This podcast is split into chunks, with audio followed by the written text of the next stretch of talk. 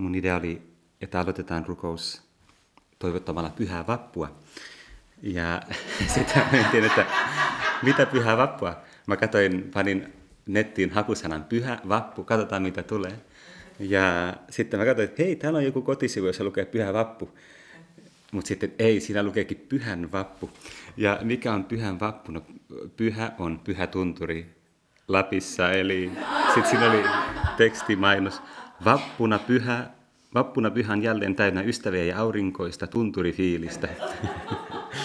Vappu kestää kerrankin tarpeeksi monta päivää, joten kauden viimeisistä laskupäivistä ehtii ottaa kaiken ilon irti. No niin, ehkä me ei vietetä tätä pyhän vappua, vaan pyhä vappua, koska oikeasti pyhä vappu oli pyhä Valburga, eli Valpuri, 700-luvulla. Se oli pyhimys, joka oli kotoisin Englannista ja meni lähetystyöhön Saksaan, ennen kuin Saksa oli kristitty. Ja siellä pyhästä vapusta, eli Valpurista, tuli itse asiassa miesluostarin johtaja jossain vaiheessa, ja se oli todella oppinut ja kirjoitti latinaksi veljensä Vinibaldin matkoista Palestiinassa ja tämän elämän kerran. Mä en tiedä millä tavalla se liittyy tähän Suomen niin kuin ylioppilaiden juhlaan. Yksi arvaus on se, että Pyhä Valburga perusti useita luostarikouluja tytöille ja ehkä siihen liittyy tämä perinne jotenkin. Mutta siitä tuli jo 800-luvun loppupuolella tämä ensimmäinen toukokuuta tuli Pyhän Vapun juhlapäiväksi. Nimittäin silloin sen luut siirrettiin pyhäksi julistamisen jälkeen, aistettiin Pyhän Ristin kirkkoon ja ensin Englannissa ja sitten myöhemmin Pohjoismaissa sitä alettiin viettää. Mutta totta kai mä ajattelin meidän rukoushetken aiheena olisi pikemminkin Pyhä Joosef. Tänään on Pyhä Joosef, työläisen päivä, kansainvälisen työn päivä, johon sitten Paavi Pius asetti Pyhän Joosefin niin kuin suojelijaksi, työläisten suojelijaksi ja esirukoilijaksi. Ja voidaan tietysti aloittaa rukous rukoilemalla kaikkien työläisten työntekijöiden puolesta. Ehkä Suomessa ei niin helposti ajatella, että heillä on niin kuin suurta hätää, mutta monissa muissa maissa varsinkin on. Jos ajattelee Kiinaa ja niin on, on paljon ihmisiä, jotka kärsii hyvin paljon. Ja voidaan muistaa Jeesuksen sanoja, tulkaa minun luokseni, kaikki te työn ja kuormien uuvuttamat. Minä annan teille levon. Eli kun me rukoillaan liittyen Pyhän Joosefin työläiseen, niin tietysti ensimmäisenä tulee mieleen tämä Jumalan luomistyö, se kutsu huolehtimaan Jumalan puutarhasta. Ja itse asiassa ensimmäinen messun lukukappale onkin siitä Genesiksen ensimmäistä luvusta.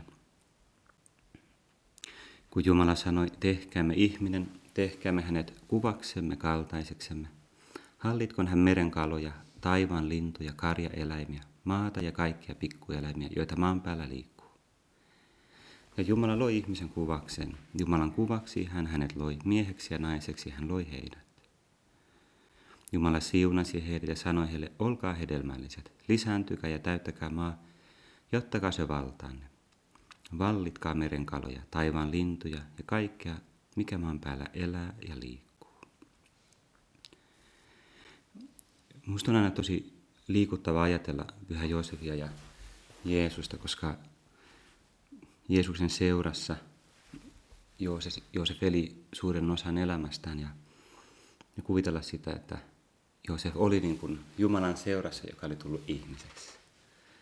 Et se on niin ihmeellistä. Joosef oli varmasti hyvin semmoinen niin kuin yksinkertainen ihminen, yksinkertainen mies omana aikanaan, ei ollut mikään suuri oppinut, vaatimaton – käsityöläinen tai rakennustyöläinen, ja, mutta sillä rehellisellä työllä se ansaitsi elannon Jeesukselle ja Marialle ja sitten myös opetti Jeesukselle kaiken, sen käsityön taidot ja kaikki inhimilliset taidot, joita sillä oli. Ja ehkä se osasi lukea ja opetti Jeesusta lukemaan. Ja, se hauska kuvitella, miltä Joosefista mahtoi tuntua. Se on nyt kiva, kun meillä on nykyään kirkossa enemmän, että Pyhän Joosefin juhlia. Tietysti Pyhän perheen juhla joulukuussa, on Pyhän Joosefin juhla maaliskuussa ja sitten tämä Joosef Työläisen juhla myös toukokuussa. Niin miltä se mahtoi Joosefista tuntua, niin olla Marian puoliso ja Jeesuksen isä. Varmasti aika usein Joosef tunti sellaista niin kuin arvottomuutta jollain tavalla. Ja saman aikaan se oli inhimillisesti perheen pää.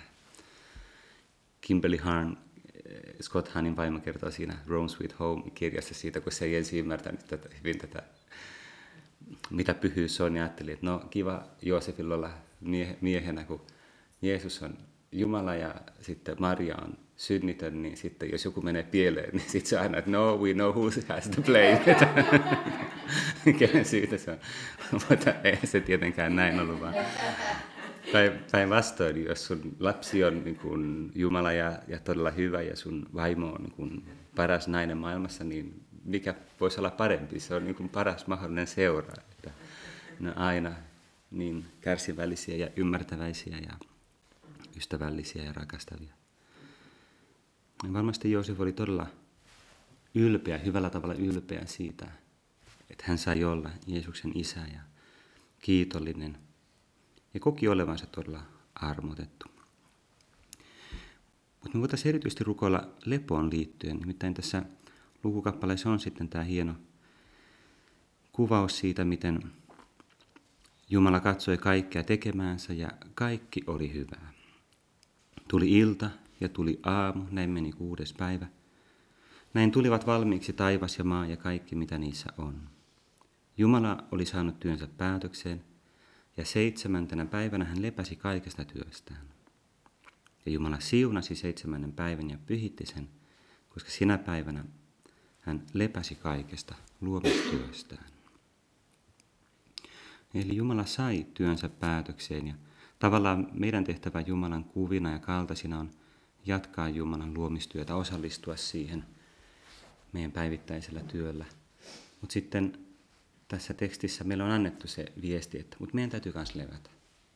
Eikä meille se on hyvä viesti opusteissa, koska meillä on sellainen maine, että me aina työskennellään. Te varmaan muistatte sen anekdootin.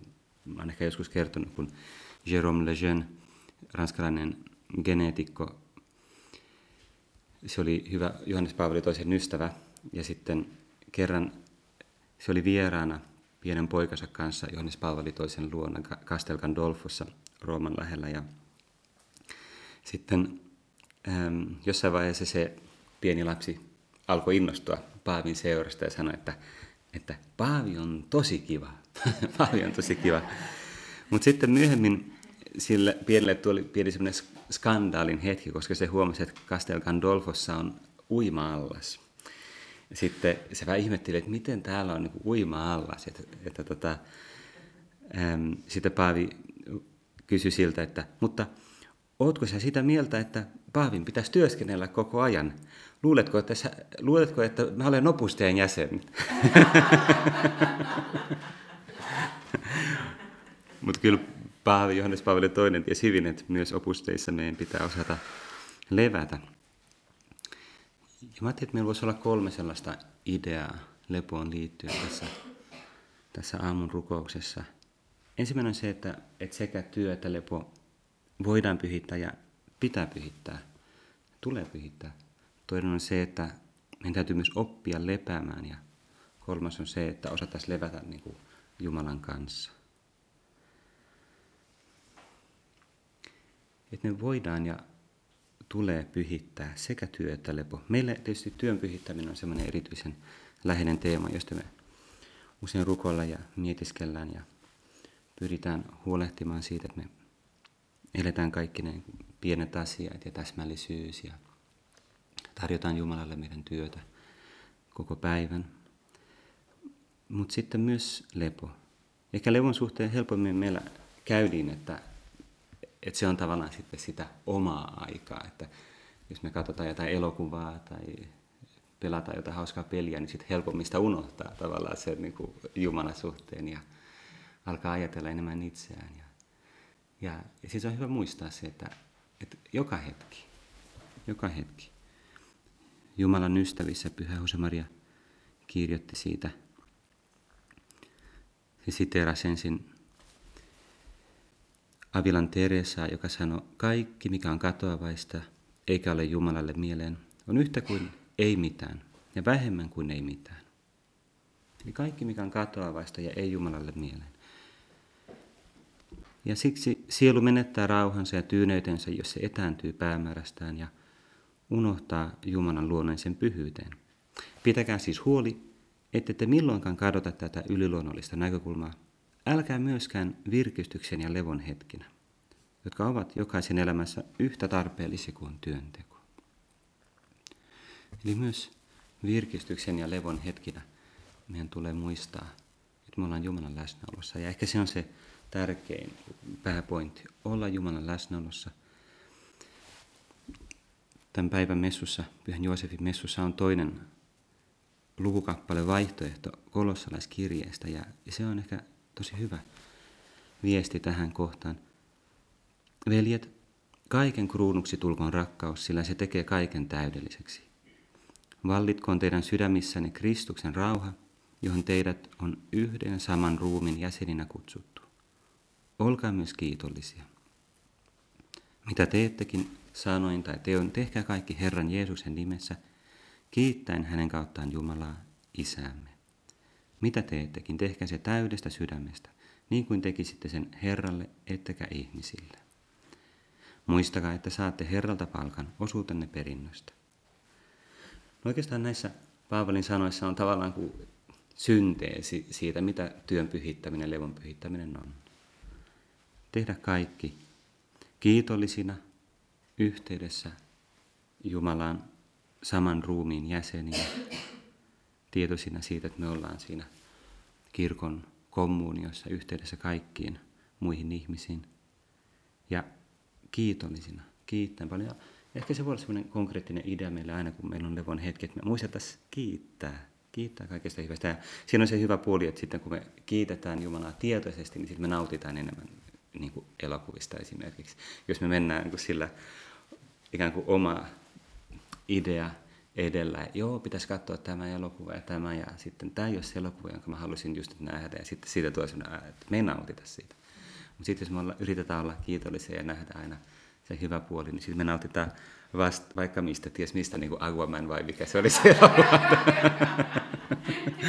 tai, tai jostain vastaavasta, vaikka me mieluummin katsottaisiin jotain niin kuin Tarkovskin taideelokuvaa, no tosi hyvä. Mole, molemmista voi nauttia omalla tavalla. Tai päinvastoin. No ehkä jotain Tarkovskin taideelokuvaa ei hyvä näyttää niin yleisenä ohjelmana, mutta hiljattain me perustettiin sellainen parin kaverin kanssa sellainen Right Mindset Movie Club hanke, joka oli, että silloin tällöin kerran kuukaudessa katsotaan joku semmoinen vähän erikoisempi elokuva, niin kuin joku Tarkovski tai joku mustavalkoinen hidas elokuva, ja, koska ei kaikki halua katsoa sellaisia. Mutta sitten siitä tuli sellainen ilmiö, että sitten aina Right Mindset Movie Club, eli RMMC.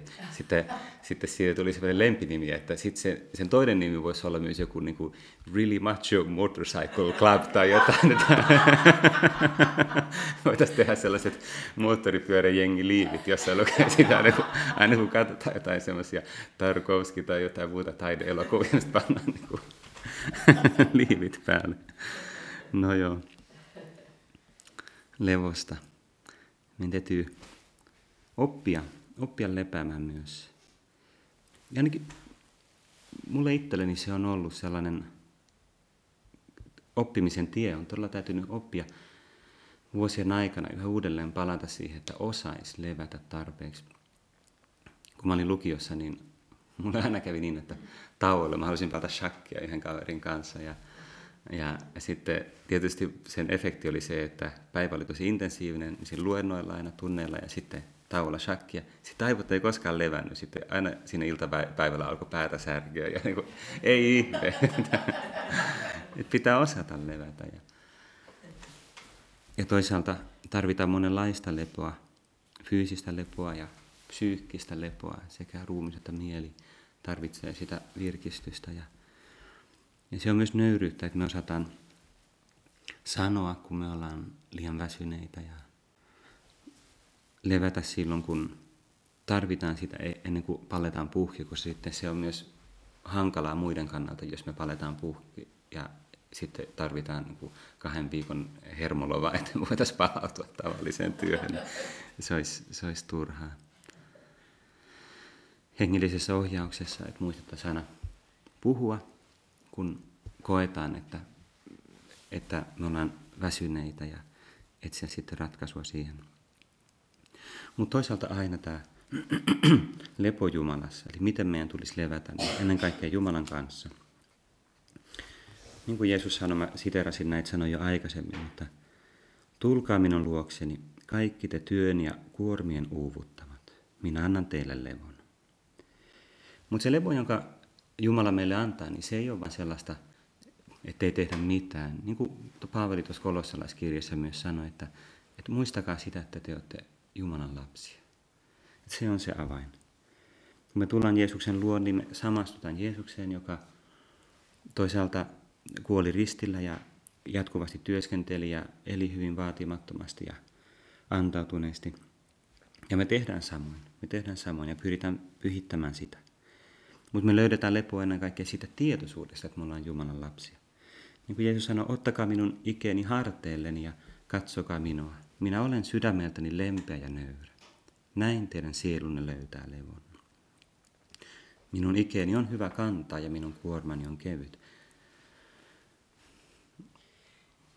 Eli se ideaali ei ole se, että meillä ei olisi mitään kannettavaa, vaan se, että me kannetaan sitä Jeesuksen kanssa. Että se on se Jeesuksen taakka ja kuorma. Ja kun me samastutaan Jeesukseen, mitä syvemmin samastutaan Jeesukseen ja, ja sen kautta Jumalan lapseuteen, sitä, että me ollaan Jumalan lapsia, ollaan tietoisia siitä, että me ollaan Jumalan lapsia. Me muistetaan sitä myös työn hetkellä ja tauon hetkellä ja väsymyksen hetkellä. Niin näin teidän sielunne löytää levon. Silloin me koetaan sitä sellaista hengen lepoa, joka myös on avain sille psyykkiselle levolle. Mietin hiljattain sitä, että mikä rooli niin kuin meillä on sillä Jumalan lapseudella. Pyhä, Pyhä Jose Maria sanoi just kanssa näitä, levätkää Jumalan lapseudessa. Jumala on isä, joka on täynnä hellyyttä, rajatonta rakkautta. Kutsu häntä isäksi monta kertaa päivässä. Ja kerro hänelle yksinäsi sydämessäsi, että rakastat häntä, että palvot häntä, ja että tunnet olevasi ylpeä ja voimakas hänen lapsenaan. Ne on tosi hieno, hieno viesti meille, johon meidän täytyy uudelleen palata. Jumala on isä, joka on täällä hellyyttä. Kutsu häntä isäksi monta kertaa päivässä. Isä. Se on hyvä lyhyt rukous meille. Varmaan meillä on joskus ollut se sellaisena. Voidaan ehkä tänään muistaa sitä erityisesti, kun on tämä Pyhän Joosefin työläisen päivä. Isä, isä tai isi. Abba, isi. Kerro hänelle, että rakastat häntä. Rakastan sinua, Isä. Palvot häntä ja tunnet olevasi ylpeä ja voimakas hänen lapsenaan.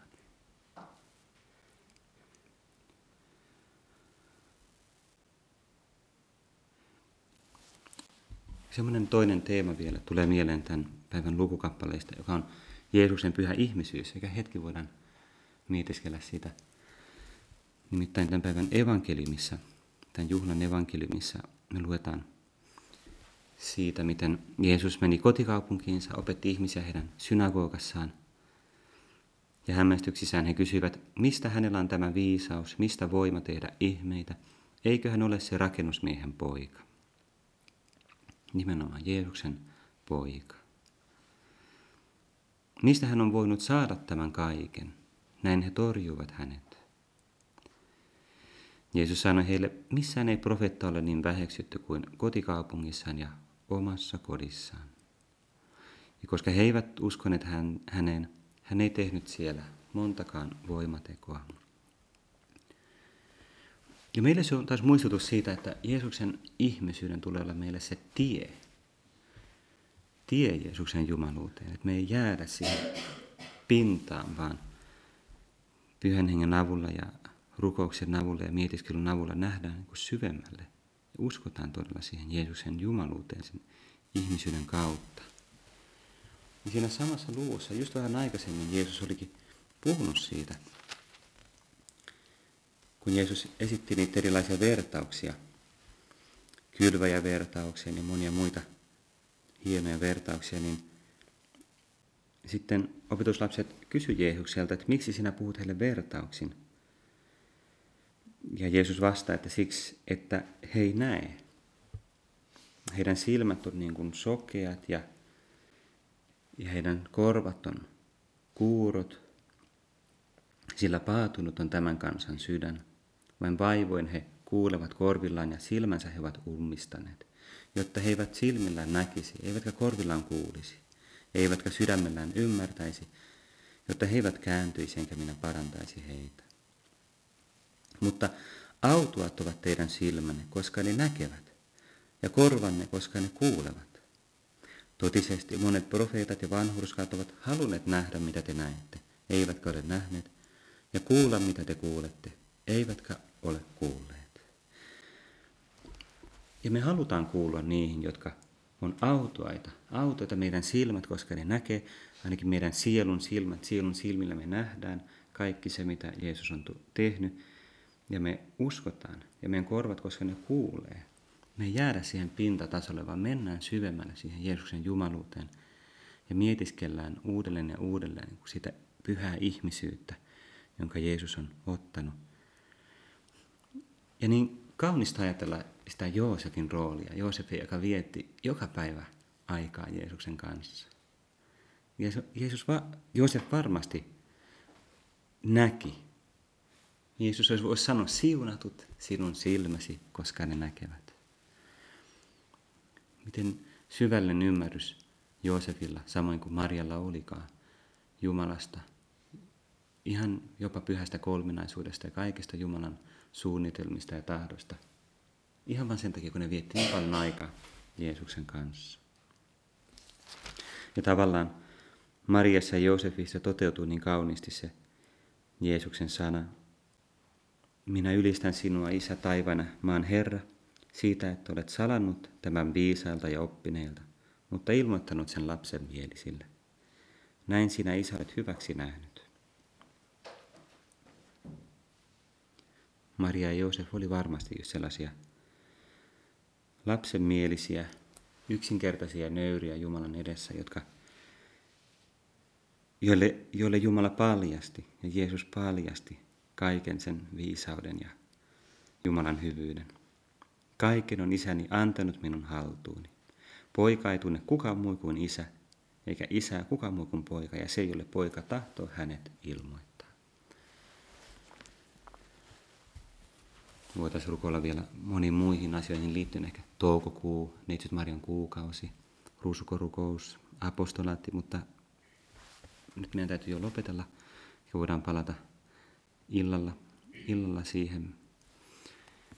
Mutta loppuun oli pakko heittää pari tämmöistä hauskaa sitaattia Juan Luis Lordalta, silloin se aforismikirja, jossa on joitain ihan loistavia lauseita. Ja lepoon liittyen siinä on esimerkiksi tämmöinen lause kuin, että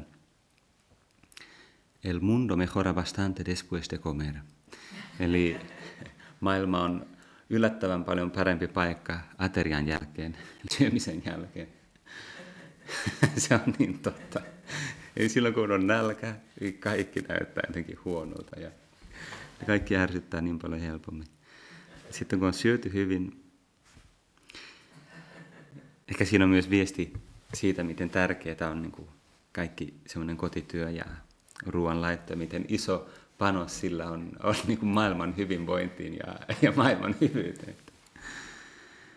Ja toinen, toinen lause on, että, että niin kuin mukavin paikka, mukavin ja miellyttävin paikka äidin sylin jälkeen ja ennen kuin saavutaan taivaaseen on oma sänky. No, ei se tarkoita, että meidän pitäisi koko ajan maata omassa sängyssä, mutta se on myös muistutus siitä, että voidaan olla kiitollisia silloin, kun voidaan nukkua omassa sängyssä ja levätä hyvin. Ja kiitos Jumalalle, koska ei ole vielä taivaassa. Mutta jossain vaiheessa tämäkin elämä loppuu ja päästään taivaaseen ja siellä on se ikuinen lepo, jota me odotetaan.